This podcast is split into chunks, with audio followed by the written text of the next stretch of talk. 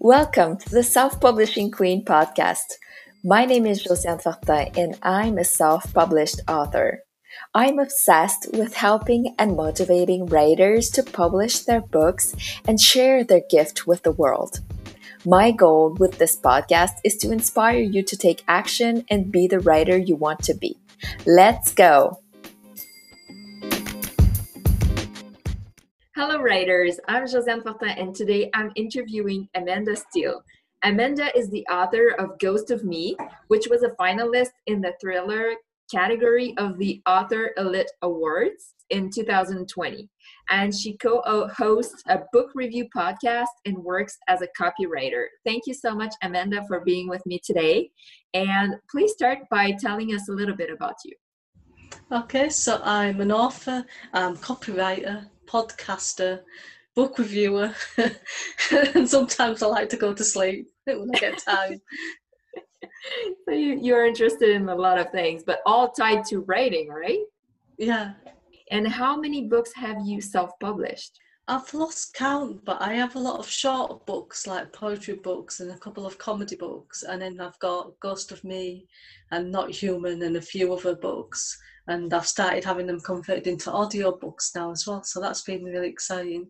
And the last book, you earn like an award for it. Like, what is the award? Like, where did you learn about it? Like, why did you win it? Let us know everything about it. Uh, so it's uh, you nominate yourself, but you've got to get votes. And I put my book in there, and I thought, well, I'm not going to start pestering people for votes because I don't like doing that. But it might be good publicity and get a few more sales. And then without even asking people for votes, it somehow managed to get into the top 10. So then I've been going around people trying to get votes to win the prize, which is like a publicity package. So hopefully, I think it's the 23rd of October when they pick the winners of each category. So I'm keeping my fingers crossed. awesome. So is it like uh, your finalist in the thriller category and they'll pick just one in that category? Yeah, there's 16 different categories and they pick one in each category and then all those 16 winners get this publicity package, which is more than I can afford at the moment. So I think most indie authors are struggling. Hopefully you get it. Yeah. And so you've written a lot of book, but what got you to write the first one? Why were you uh, excited to be a writer? So I've always written since I was a child. I remember trying to write, rewrite fairy tales when I was about five or six and coming up with my own versions of them. And then just one thing led to another when I was older and ended up doing a creative writing degree and that led me then to start writing my first book. And what was your inspiration for the late, latest book, Ghost of Me? How did you think about writing a theme like that? Like you could tell us a little bit what it's about. Like I read the description, but share with our listeners what it is and what was the inspiration for that book? So I started writing that about seven years ago, and it's one of the things that I just left and didn't come back to until recently. And then I went back to it, and it was originally based on what I was like back then, but obviously I've changed now, so it's a completely different person to me now. And it's this woman, and she's not had much of a life, and everything that she thinks in her life about the people she thinks that they value her higher than what she really is. So she finds out after she's died that her relationship with her fiance isn't what it seems. And she's seen herself in the morgue, so she knows she's a ghost. So she's trying to solve her own murder. And she's just discovering what people really think about her, which is different to what they say to your face when you're alive. Yeah, but why did you want to write about this?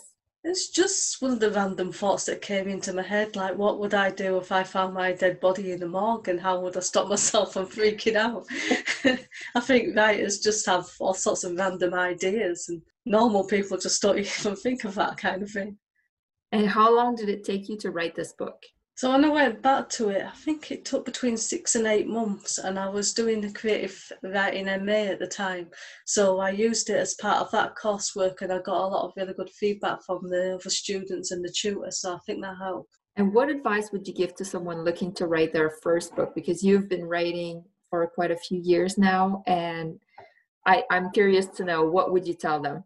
I just say read a lot, both good and bad books, just to find out what works and what doesn't, and just try to mix with other writers because I know it can be quite solitary sometimes. And if you just like the spoken word nights and things that I go to, and you can find things out. I mean, obviously not at the moment because there's not much running, but there's things going on online as well. And just try to learn as much as you can, even if it's not a course. Just try to learn from someone. You think people need to go to school to have formal education to become a writer? No, you need to learn from somewhere, but it doesn't have to be formal education. You can learn from other people and from books and free online courses and groups. And we're doing a workshop at the moment as well. So we're just passing on what we've learned from other people. That's me and my partner, because he's a writer as well. And on your podcast, you create you do some critiques of other people's book. Like, how is it? Do you talk with someone else, or is it like you're just sharing your own personal feeling about the book? What is the podcast? I co host it with my partner, and we usually have a couple of books that are different from each other, and then we might have one or two that we've read that's the same book, and we'll discuss it. And if it's one that we've not read, then the other one will ask questions about it. How long have you been doing that? Nearly three years now. When okay. we started it, we didn't know how long it was going to go on, and now we're just realizing that it's coming up to three years. Oh. And I've started doing like a little spin off podcast from that called Reading in Bed Extracts. So mostly indie authors will get in touch with me and I'll read between five and 10 minutes. And then it saves them having to keep reading all over again because they're used to publicising it and they're sick of reading the same bit over and over again. What would you say is the hardest thing about becoming a self published author? For me, I think it's the marketing because I do things to market myself, but I do find it much easier to market other people. Yeah, like you were saying for the, the the award, you needed to get some votes, and you didn't want to ask for for votes.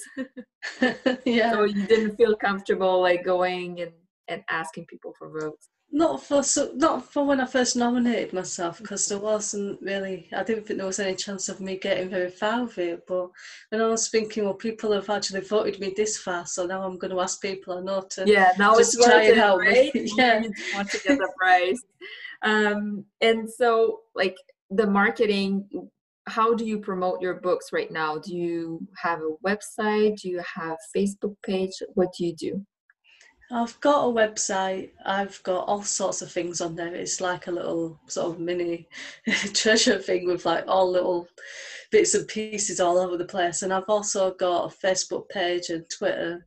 And sometimes I'll post things on Facebook as well. But I know a lot of places, if you want to get it published somewhere afterwards, and you can't really do that because they class it as published sometimes.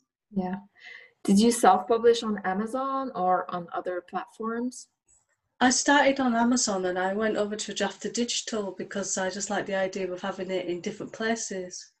So they just send it everywhere and half the places on there I'd never even heard of, so I wouldn't even known to go to them in the first place yeah i love that about amazon is that sometimes you will randomly sell some book in japan or like another country that i wish i could go to japan but i've never been but at least one of my book has been to japan so. Yeah. Or if you sell enough they might want you to go to japan to read the book. That would be awesome. That's the next trip i'm taking after the pandemic yeah. Sure. i'm flying to tokyo and uh, what other projects are you working on right now? So I've got a trilogy in the young adult series because I originally had the first one published with a Canadian publisher, but they've closed down now. I think they were struggling anyway, and then with the pandemic, they just couldn't stay open anymore. So then I just quickly bought the second one out, and I'm bringing the third one out at the end of the year and we're just doing the workshops that I mentioned as well. So we're just we're like try to support writers as much as we can. That's fun. And if people want to know more about the workshop, about your books, about what your podcast, where can they connect with you? So there's the website which is amandasteelewriter.com and then there's the Facebook page which is facebook.com forward slash Amanda Steele Writer. Awesome. Thank you so much, Amanda, for being on the podcast. It was so much fun talking to you. Yeah, thanks.